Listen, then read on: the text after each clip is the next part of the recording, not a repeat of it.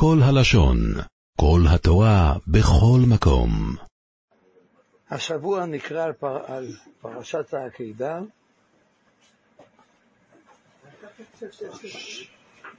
ומכוחה כל העקידות של עם ישראל,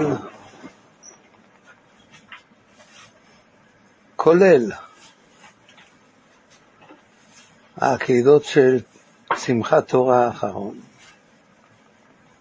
אומרת הגמרא במסכת גיטין דף נ"ז, על הפסוק כי עליך הורגנו כל היום, נחשבנו כצאן טבחה.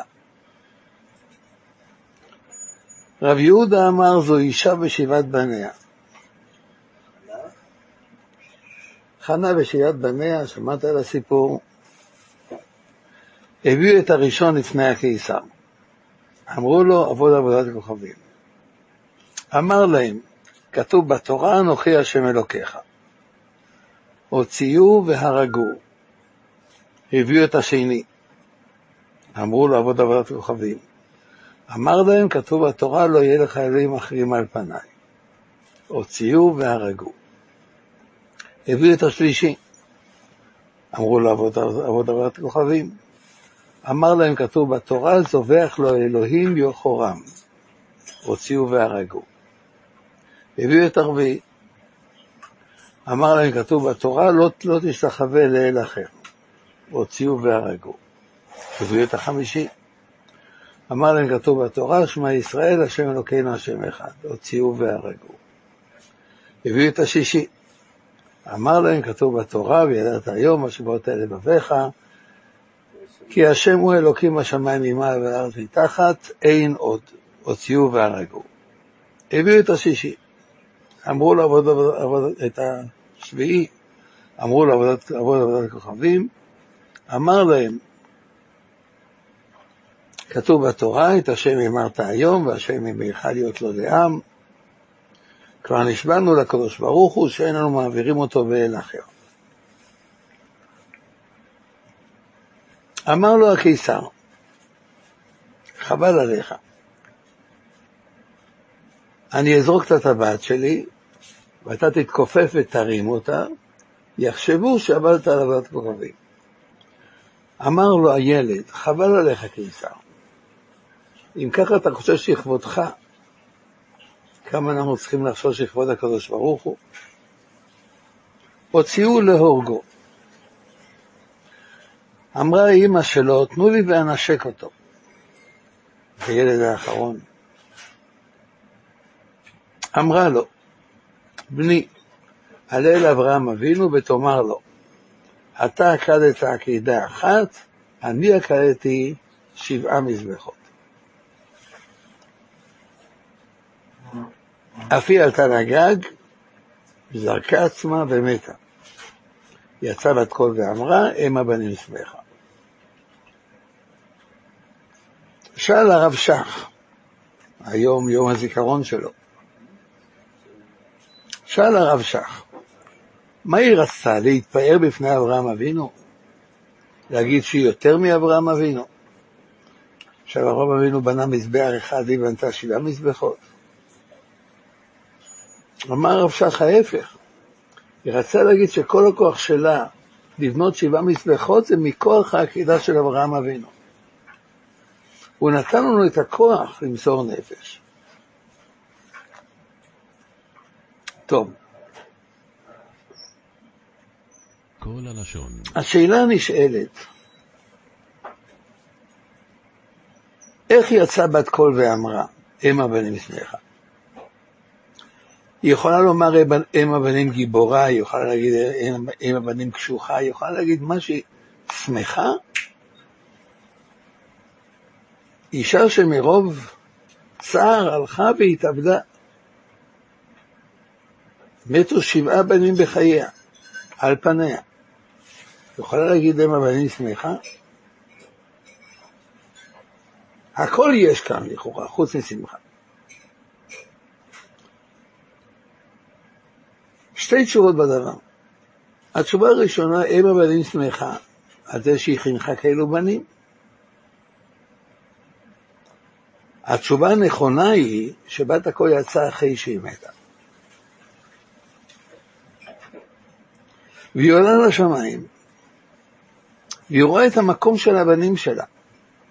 הרוגי מלכות אין כל בריאה יכולה להימצא במחיצתם. ודאי שאז הם הבנים לפניך.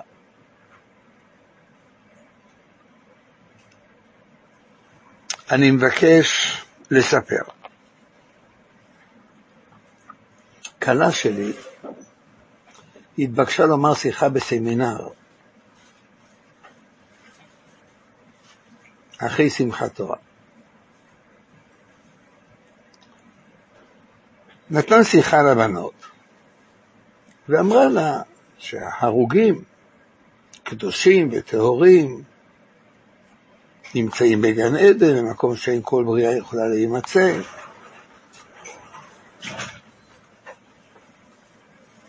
באה וסיפרה לי שהבנות, בנות משלנו, בנות סמינר, לא קיבלו. איך אפשר להבין שהם עלו תוך דקה? ממסיבה של פריצות, מסיבה של הפקרות, ריקודים סביב פסל, ישר למקום קדושים וטהורים,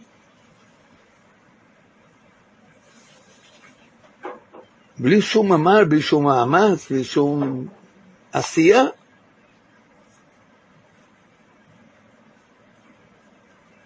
לא היו מוכנות לקבל. טוב, נשתדל לברר את הנושא. יש כאן סדרה של שאלות. השאלה הראשונה, האם באמת ייתכן לשנות מצב בפתאומיות? לעלות מתהום השפלות לרום הפסגה. האם ייתכן או לא? לכאורה התשובה חד משמעית, ודאי שכן. הראיה, רבי אלעזר בן דורדיה. הגמרא מספרת, במסכת עבודה זרה, דף י"ז, שאלעזר בן דורדיה היה בתהום השפלות. אמר שהתבהם עד תום. ותפס את עצמו. הניח ראשו בין ברכיו ובכה עד שיצא נשמתו. יצא בת קול ואמרה, אלעזר בן דורדיה מזומן לחיי העולם. אומרים תוספות, בסוף מסכת כתובות, אומרים התוספות, שכל מקום שכתוב מזומן לחיי העולם הבא זה בלי דין ומשפט. השערים פתוחים.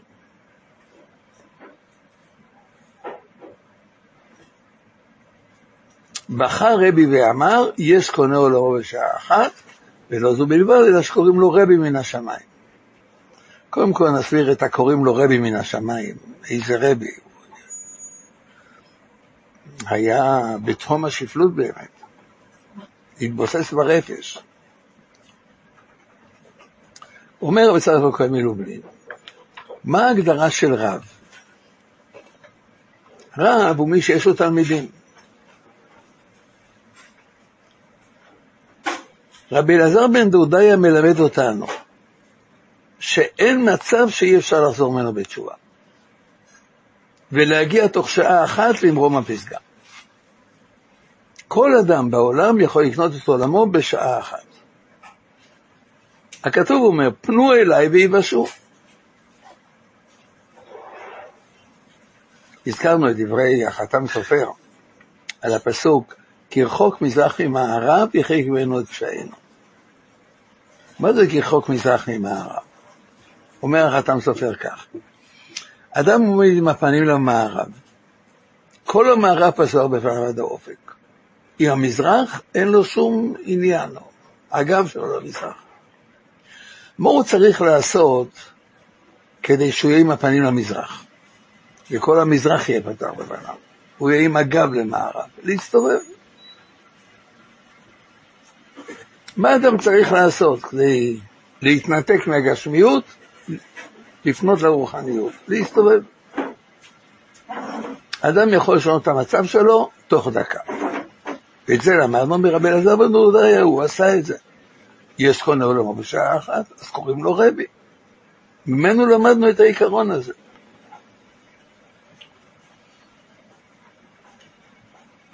אבל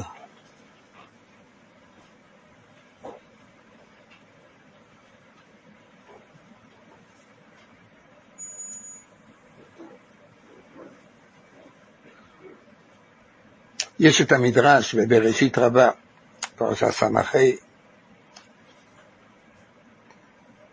על יקום איש צרורות.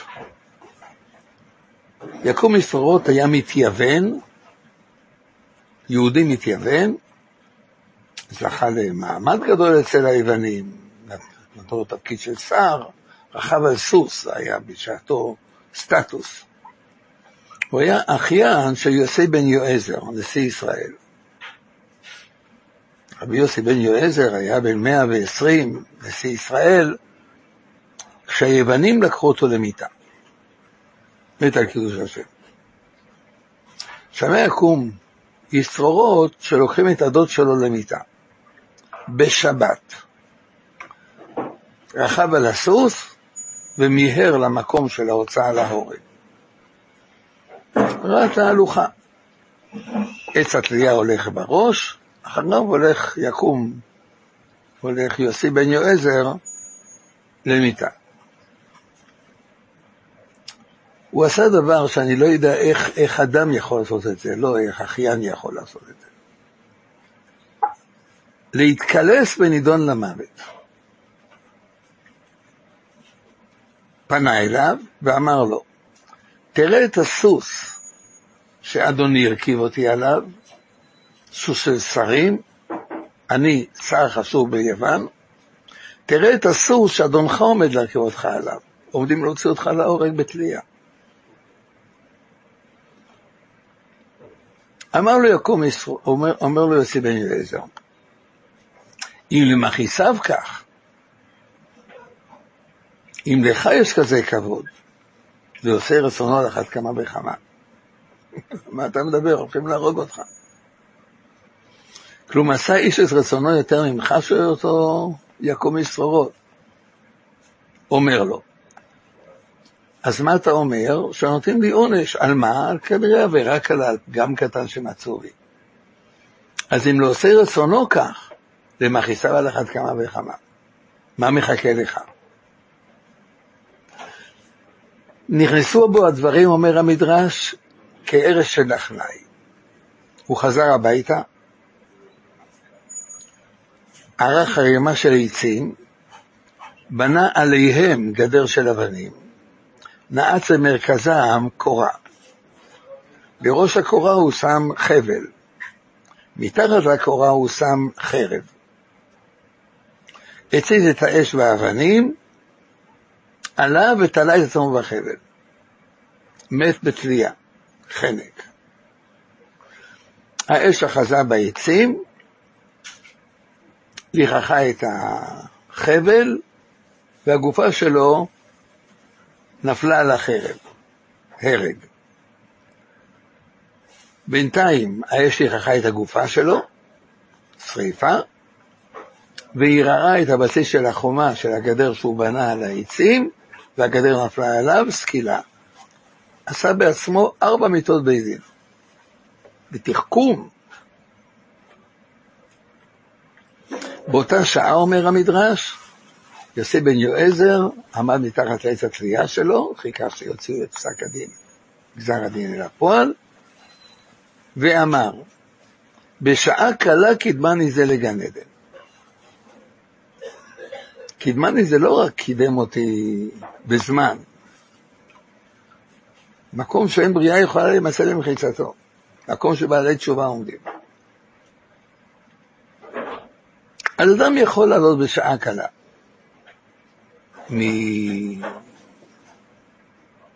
מתהום השפלות לרום המעלה.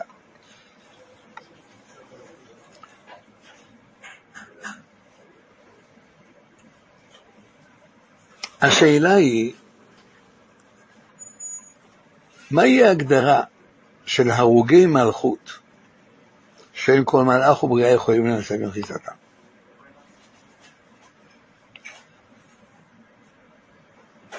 השלה הקדוש כותב שאדם חייב למסור את הנפש, אם מציבים בפניו ברירה, אם לכפור או למות, אומר את הנוסח הברכה של קידוש השם, אבל מוסיף, אלו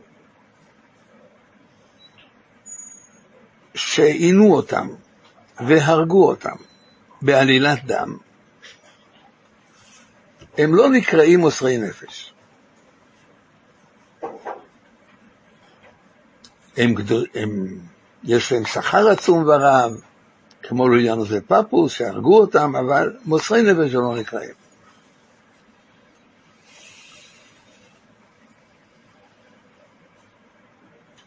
אני רוצה לשאול, קדושי השואה, הרוגים על קידוש השם או לא?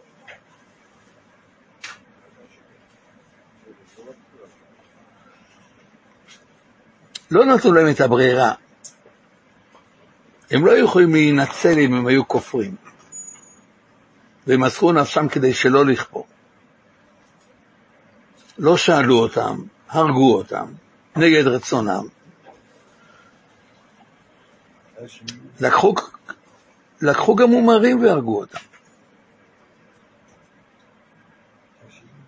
הרגו אותם בגלל שהם יהודים. זה נקרא שהם מוסרים נפשם על קידוש השם או לא. תלוי במחלוקת. רבי זמן אוירבך אמר שהם לא קדושים. שיהיה להם גן עדן, הוא מייחל להם, אבל אי אפשר להגדיר אותם בתור מוסרי נפש על קידוש השם. כי לא הייתה להם ברירה, לא שאלו אותם, טבחו בהם.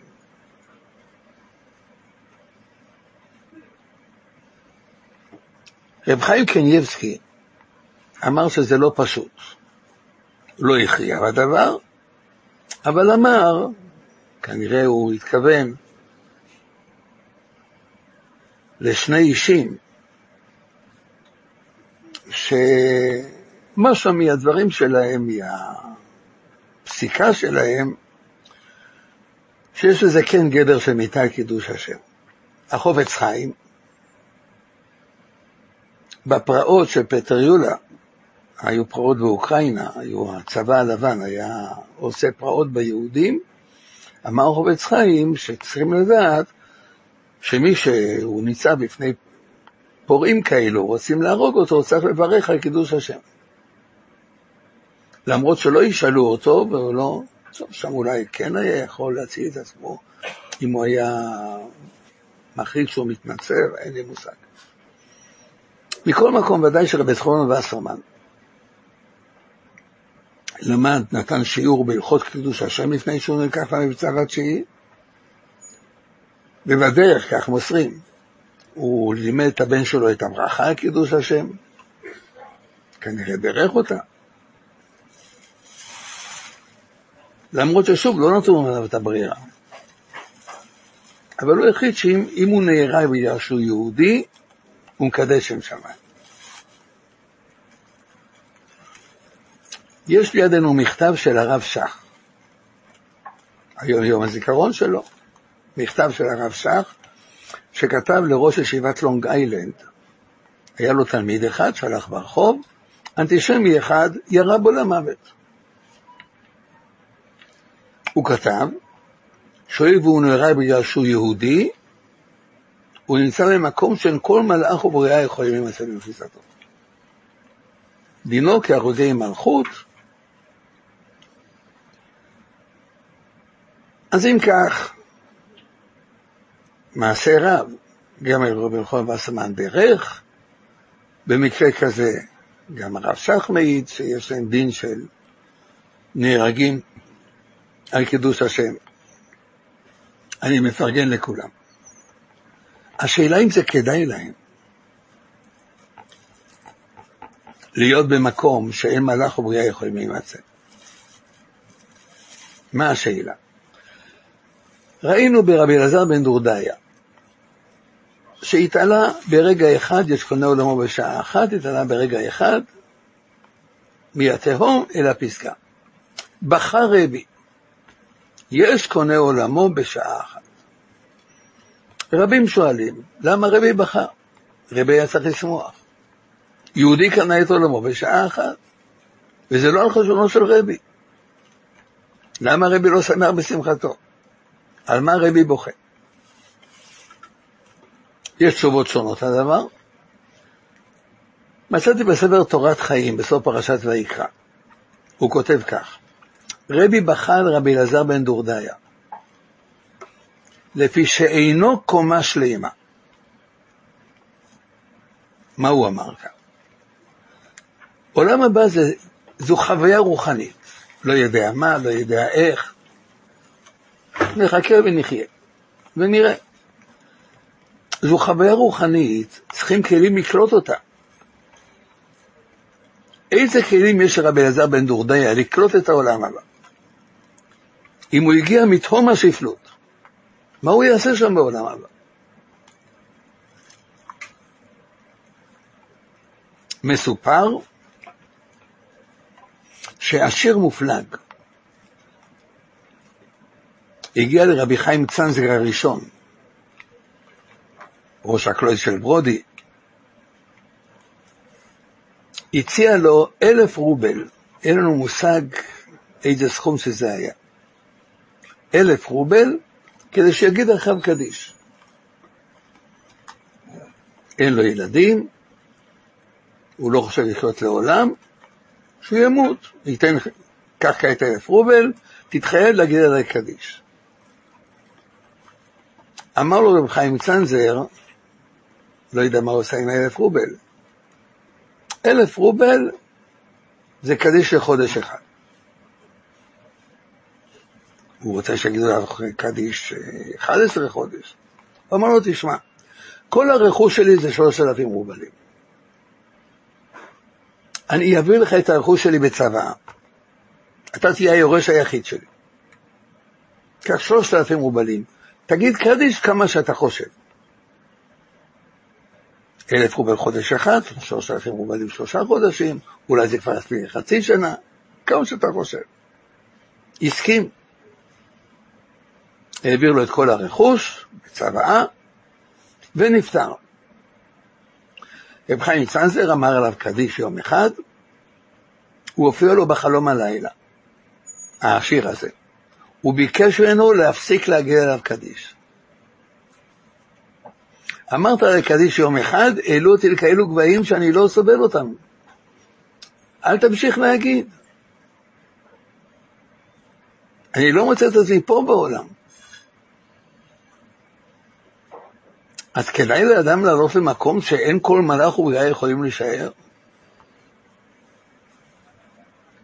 שאין בריאה יכולה לעמוד במחיצתו?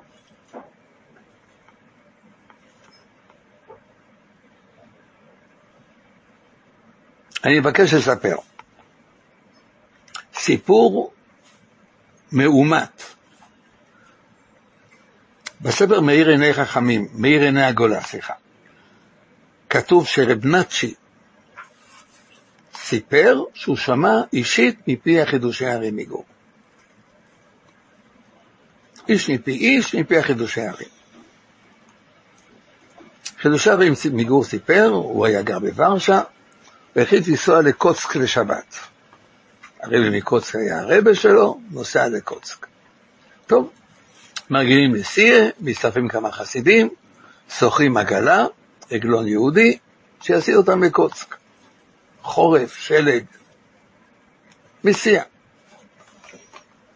העגלה שקעה, גלגל אחד התפרק, היו צריכים להחליף גלגל, להביא גלגל אחר, גלגל נשבר, היו צריכים... קיצור. עיכוב אחרי עיכוב אחרי עיכוב, ערב שבת בבוקר, הם עוד רחוקים מקוצק. אומר חידושי ערים, אין ברירה, נצטרך לשבות באיזה כפר. בוא לכפר הקרוב, נעצור שם, נחפש משפחה יהודית ונשבות שם. העגלון אבל הבין שכל ה, המטרה של הנסיעה הייתה להיות בשבת בקוצק, אמר, אני אעשה כל מאמץ שתגיעו בזמן. אומר לך, שערים קיץ חורף, השבת נכנסת מוקדם. לא רוצה שתבוא מאוחר מדי. אני אעשה כל מאמץ שנבוא מבעוד יום. תנסה. האיץ בסוסים, האיץ, האיץ, האיץ, האיץ, הסוסים עושים בשלג, חותרים. רואים כבר את קוץ מרחוק, סוס אחד נפל והתפגר. התאמץ יותר מדי, חטף את כלב. לא. אז עושים את העגלה, מתירים את הגופה, את הפגר של הסוס מהיצול, נוסעים עם סוס אחד. מאיצים בסוס הנוסף, הנותר, כמה שיכול למשוך, הגיעו לקוס על הקשקש, ממש לפני כיסת השבת. בשערי העיירה, הסוס השני התפגר. לא יחזיק מעמד.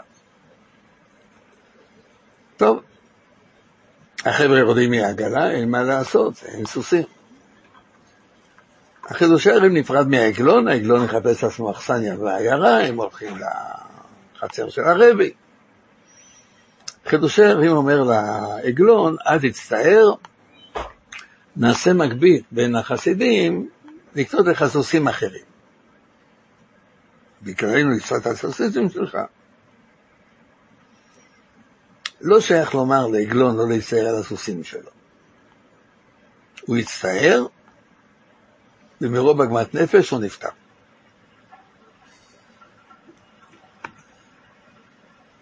כל זה סיפר על חידושי הרי מגור, והמשיך. העגלון נפטר, הנשמה שלו עלה לשמיים. מה עושים איתו? יהודי פשוט שבפשוטים. לא יודע אם הוא הניח תפילין ואיזה תפילין הוא הניח. פשוט שבפשוטים. עבירות כנראה יש לו מלוא עסק. אבל בכל זאת הוא מסר את הנפש כדי שיהודים יגיעו לקוץ בשבת מבעוד יום. הכריזו שבזכות השבת ימחלו לו על כל העבירות שלו.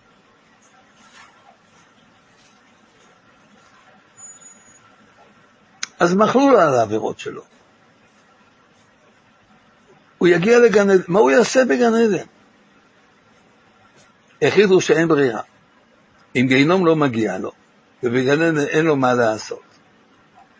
ישאיר אותו בעולם הדמיון. מה זה? יהיה נדמה לו כאילו הוא ממשיך להיות בעל עגלה, כאילו הוא עדיין בחיים. יש לו כל הזמן נסיעות, יש לו צמד סוסים בריא, והדרכים צלולות, וברוך השם הוא נוסע מנסיעה לנסיעה, מקבל כסף, ברוך השם, אוגר, טוב לו. אמר חידושי הערים, הייתה לי עבודה גדולה לפקוח את עיניו,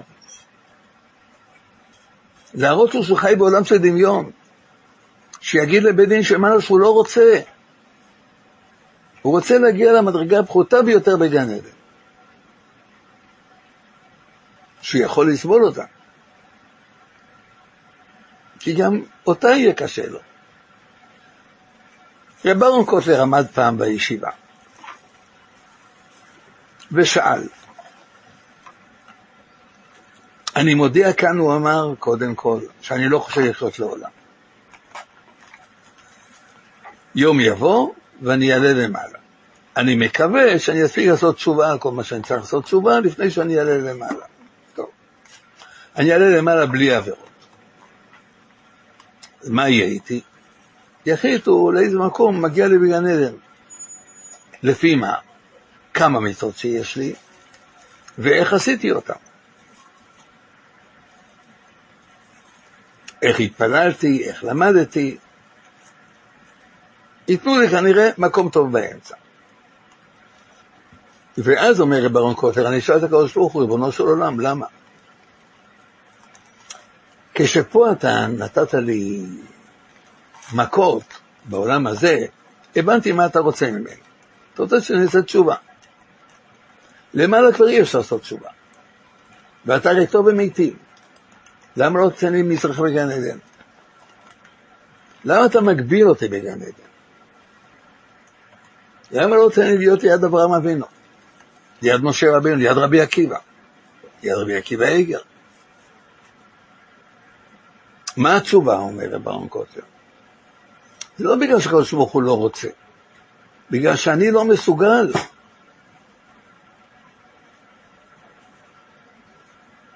אחד שהעיניים כואבות לו, לא יכול להרשות לעצמו ללכת לשמש בלי משקפי שמש. השמש תכאיב לו, הוא לא מסוגל לסבול אותה. וככל שהעיניים שלו כואבות יותר, לסיים לו יותר את אור השמש. עד כמעט עיוורון מוחלט, כי אחרת זה יזיק לו. אז הדרגות בגן עדן זה לא לפי מה שהקדוש ברוך הוא רוצה, זה לפי מה שהאדם יצר לעצמו. אז אני שואל, מה יצרו לעצמם האנשים שהגיעו מהמסיבה לגן עדן למעלה? איזה כלים יש להם לקרות את גן העדן? ואין לזה תשובה.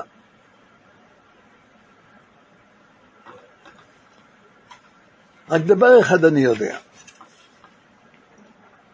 גם אלה שזוכים לגן העדן,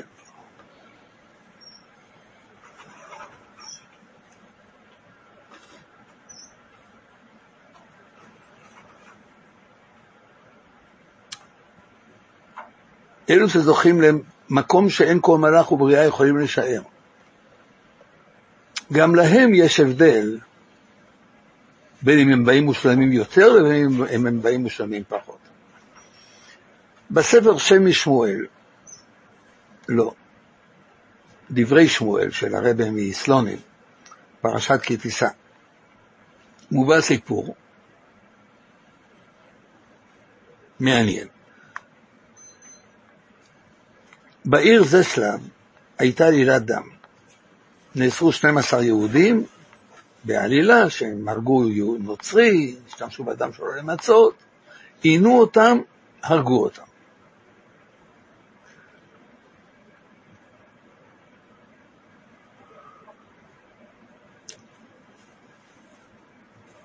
השמועה הגיעה אל הבעל שם טוב, והבעל שם טוב דרש לראות אותם. הנשמות שלהם הורדו מגן עדן להתייצב בפני הבעל שם טוב. אומר הבעל שם טוב לנשמות, אני דורש מכם שתדרשו נקמה מאלו שהעלילו עליכם את עלילת הדם. אמרו לו הנשמות, אנחנו מבקשים מהרב. אם הרב גוזר עלינו, זה מה שיהיה, אבל אנחנו מבקשים שהרב יוותר. למה? אני רוצה נקמה. אומר הבעל שם טוב כך, מסרנו נפש על קידוש השם, עלינו לשמיים, נותנים לנו גן עדן שאל מלאך ובריאה יכולים להישאר. אבל גילו שאנחנו מסרנו נפש על קידוש השם במחשבת גאווה. אנחנו זוכים למסור נפש על קידוש השם, יש לנו מסלול קצר לגן עדן. החליטו כך, את גן העדן ייתנו לנו, בשביל המחשבה הזאת שהייתה לנו, אנחנו צריכים לסבול חצי, שנה, חצי שעה בגיהינום. אנחנו אומרים לרב שאין מושג לאדם בעולם מה זה חצי שעה בגיהינום. האמת היא, יש לנו מושג, הרמב"ן כותב בהקדמתו לספר איוב, ששעה קלה בגיהינום היא נוראה יותר מ-80 שנות ייסורי איוב. אז שילמנו כבר. עלינו מהחצי שעה בגיהינום לגן עדן, אמרנו שאנחנו רוצים נקמה. אמרו לנו, אם אתם רוצים נקמה, יש לנו תנאי. שלא תזכו בגן עדן מן ההפקר, אלא תרדו עוד פעם בגלגול לעולם הזה. הרב הספיק לנו. טוב לנו איפה שאנחנו נמצאים, לא רוצים עוד פעם להתגלגל. כך כתוב בסדר דברי שמואל, פרשת כי תישא, המקור שפחה הבעל שם טוב.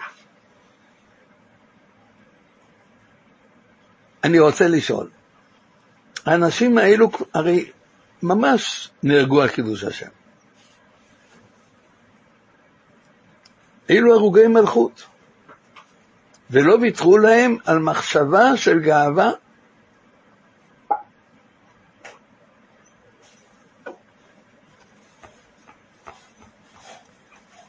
אני מבקש לספר סיפור, מעשה שהיה והוא מאומת, והוא לא ידוע.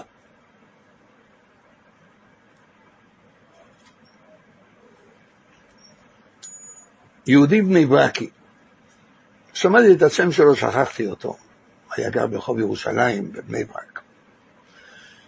הגיע בוקר אחד, מזועזע קולו, נרעש קולו, לרב אונגר, הרב של חתם סופר בבני ברק. מתחיל לספר לו סיפור. הוא היה באושוויץ, בשעתו היה באושוויץ. למזלו היה לו שכן לדרגש, רבי שאינקל, בנם של קדושים. יהודי, אבא שלו אדמו"ר, סבא שלו היה אדמו"ר. הוא עצמו היה בן עלייה. למדן, מתמיד, יראי שמיים, בעמידות טובות, כל המעלות. הוא חיפש אם אי אפשר לעשות פה חסד, באושוויץ, יש לו שכן. לקח את השכן כפרויקט, את המספר. היה מעודד אותו ומנחם אותו, ואומר לו דברי תורה, ואומר לו וורטים על פרשת השבוע. בקיצור, החזיק אותו על פני המים. עבדו עבודת פרח כל היום, חזרו שחורים מרוסוסים, ואז הוא היה מתחיל עם הלטיפות שלו. טוב. יום אחד אומר לו אבנן של קדושים, תשמע, הוא אומר לו, עוד מעט פסח. מה אתה... יבוא פסח, נראה. צריכים לדאוג למצות. איפה מצות באוסוויץ. אנחנו צריכים לעשות את שלנו, הקדוש ברוך הוא יעשה את שלו. צריכים להתפלל על מצות, תתפלל. תתפלל גם אתה, תתפלל גם אני. רואים שהתפילה שלהם נענתה. איפה שהיהודי הזה עבד, בעלות הברית הפציצו את המקום, והמון שקים של תבואה נפרמו. התבואה גלשה. העסיקו אותם ב... לתפור חזרה את השקים, לשים חזרה את התבואה במקום שלה. אם היו נתפסים בגנבת גרגר אחד, זה היה הסוף שלהם. אבל איך אפשר לא לגנוב גרגרים כשעוד מעט פסח יש שם גרגרים? אז הוא הסתכן. גנב גרגר ועוד גרגר ועוד גרגר, שם במחבוא במקום שם. היו לו, הייתה לו מכסה של גרעינים, השתמש בשעות של ההפסקה, בדקות של ההפסקה. לקח שני אבנים וטחן את הגרגרים, הדק, דק, כמה שיכול היה, עשה מהם קמח. יש כבר קמח. קמח מעורב בחול, מעורב בסיד, צריכים לפות את המצות. החבר'ה עזרו לו, גוננו עליו, הבעיר אש, שם מעל האש פלטה של מתכת, לש את הבצק הזה, עפה שתי עוגיות, מצות. עוגות מצות, כי לא חמץ. טוב. כי צריכים להגניב את המצות האלו פנימה, למחנה. הייתה ביקורת על שפת המחנה. לקח את העוגיות, שם מתחת לבית השחי ועבר. עובר, מגיע לצריף שלו, לבלוק, תופס אותו קלגס נאצי. מה יש לך שם מתחת ליד? כלום לא. תרים את הידיים. הרים את הידיים, שתי העוגיות נושרות. הגרמני רואה את זה, דרך על העוגיות, הוציא, עלה, שבר לו את העצמות. הוא התעלף. התעלף, עזב אותו. שכב שם, הוא לא ידע כמה זמן הוא שכב. מתעורר מהעילפון, כל גופו כואב, כל מה שהוא רואה, הדבר הראשון שהוא רואה, זה שברי המצות. הלך ואסף אותם מהרצפה. אסף אותם, נשאר לו ביד בקושי כזית אחד.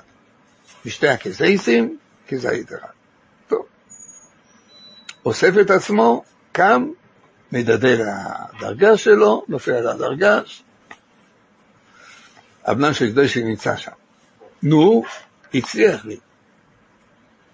מה יש לך? יש לו כזית אחד. יופי, הוא אומר, יהיה, יהיה מצה. נכון, הוא אומר, אבל המצה היא שלי. מסרתי נפש עליה, הוכיתי עליה. מגיע לי לאכול את המצה. לכתחילה עשיתי שניים, אחד בשבילך, אחד בשבילי, מצאו אותי, היכו אותי. אבנם של קדושים לא מוותר. תעשה לי טובה, הוא אומר. אני בחיים עוד לא עברתי פסח בלי לאכול מצה. אל תעשה לי את זה, תן לי לאכול את המצה. למה לך? למה זה מגיע לך? זה שלי. אני לא יודע, אני רוצה לומר מאמר מוסגר, אני לא יודע אם אמנם של קדושים הזה לא עבר על איסור לא תחמוד. אסור לחמוד דבר שנמצא אצל השני. הוא לא יכול היה להביא. תעשה לי טובה, תן לי את זה, תן. אין מה לדבר. שואל אותו, תגיד לי, אתה יודע את הגדה של פסח בעל פה? אומר לו. ואני יודע. יופי, אז אתה תגיד את ההגדה, ואני אוכל את המצה. אני אגיד את ההגדה בקול, ואתה תאמר אחריי, תן לי לאכול את המצה. אין לנו מה לדבר. אומר לו, תשמע, בוא, בוא, בוא נהיה הוגנים. מה הכוונות שלך באכילת מצה? מה אתה מבין באכילת מצה? עכשיו יש לנו את וציוונו על אכילת מצה. לי יש כוונות הרבה יותר מרוממות. כל ספרי החסידות, כתבי הארי, כוונות הארי. אני אוכל את המצה האחרת. תשמע, הוא אומר אין שום מצווה לכוון כוונות הארי, יש מצווה לאכול מצה. ואת האכילה, את המצווה הזאת אני אעשה. הוא לא עוזב אותו. אתה יודע מה הוא אומר? בוא נעשה הסכם. אתה תיתן לי לאכול את המצה בכוונות שלי. ושכר המצווה הרי הרבה יותר גבוה אם עושים אותה עם כוונות. ואני אתן לך את שכר המצווה. המצווה תהיה שלי, והשכר יהיה שלך. זה, זה כבר נשמע אחרת. אם אני אעשה את המצווה, אני אעשה אותה ברמה פחותה, אתה תעשה אותה הרבה יותר גבוה. בסדר. עשו את זה. שקדושים אמר לפניו את כל הגדה של פסח, והוא אמר אחריו מילה במילה, ובכו, ושרו, והגיעו לאכילת מצה, בזמן שקדושים מוכר את המצה, והשכר נהיה. גמרו את הגדה של פסח, אמרו שיר השירים, הכל בעל פה, נפלא. קרבו בבוקר לעבודה. היהודי לא ראה את מה שהוא מספר כעת, אמרתי, הם עבדו בשני מקומות שונים, הוא הלך לעבודה במקום שלו, אבנן של קדושים הלך במקום שלו, הוא התפלל את תפילת החג בלחש, תפילת החג, עד שהגיע להלל. הגיע להלל, הוא יצא מהכלים. צאת ישראל ממצרים, בית יעקב מלם לא עז, הוא פתאום קם, הפסיק, הפסיק לעבוד, פרס את הידיים, התרונן בהלל. מה זה ההתנהגות הזאת? הלך נאצי, ירה בו למוות. טוב, מה אתה מספר לי? הרב אונגר שואל. הלילה הוא התגלה לי בחלום, אבנן של הקדושים הזה. הוא אמר לי כך, המקום שלי בגן עדן אין לשער. הרוגי מלכות, ממש הרוג מלכות. אין כל בריאה יכולה למצוא למחיזתם. ברוך השם, מלא בתורה, במצוות, בהשגות, במעשים טובים, ברוך השם. אבל יש מעשה אחד שהוא עשה, ולא קיבל עליו שכר. הכזית מצה. אכל אותו, והשכר ניתן ליהודי הזה. נתנו לו רשות מן השמיים לרדת ליהודי הזה. לבקש ממנו שייתן לו את השכר של, המצ... של המצב. הוא עשה את המצווה ולא קיבל את השכר. אומר לו היהודי בחלום, מה אתה, אתה הגיוני? הרי אני הייתי אמור לאכול את המצב. אני יפיתי אותה. אני הוכיתי בגללה. זה המצב שלי. נתתי לך את המצווה בשביל שהשכר יהיה שלי. זה ויתור שלי. אתה רוצה כאן שנוותר גם על השכר? באיזו רשות? רות, לא סמכות, הוא אומר לו, אני מבקש ממך, תן לי בבקשה את השכר של המצווה. לא, הוא אומר. סוף סוף יש לי מצווה שמציע עליה, ועשית אותה ברוממות, אני רוצה את השכר. אתה מסרב, כן. אז אני התעוררתי. התעוררתי, כאב לי הלב, אולי באמת ראוי לה, לפנים משורת הדין.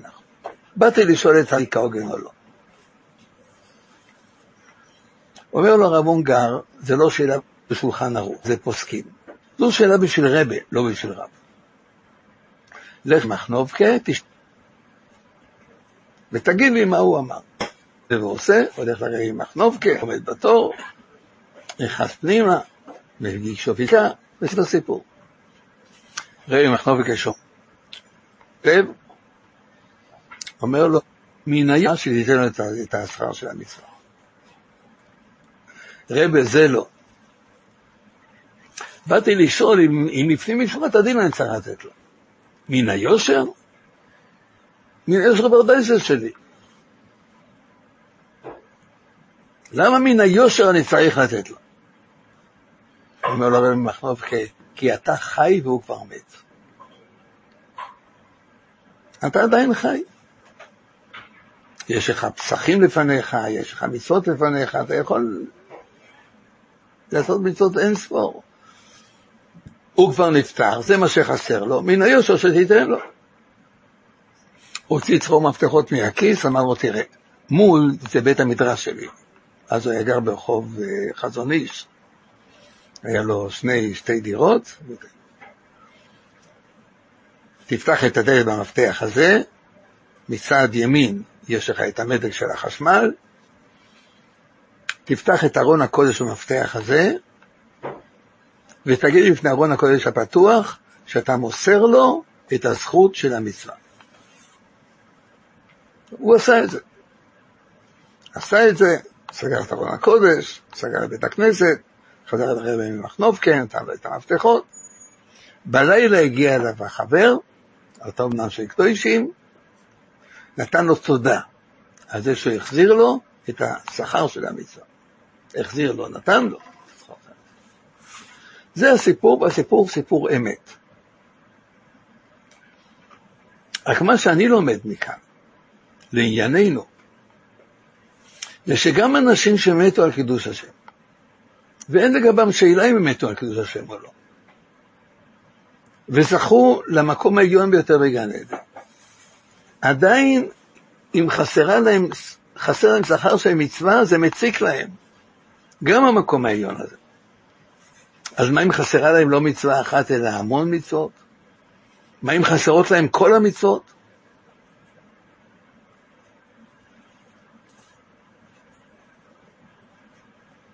אז האמת היא שאין לי מושג.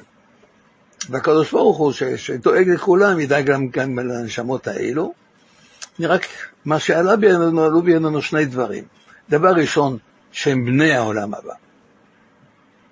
יש להם גן עדן של כל בריאה יכולה להיות במחיצתם. דבר שני, שרחמנות גדולה לנשמות האלה שעולות בלי כלום.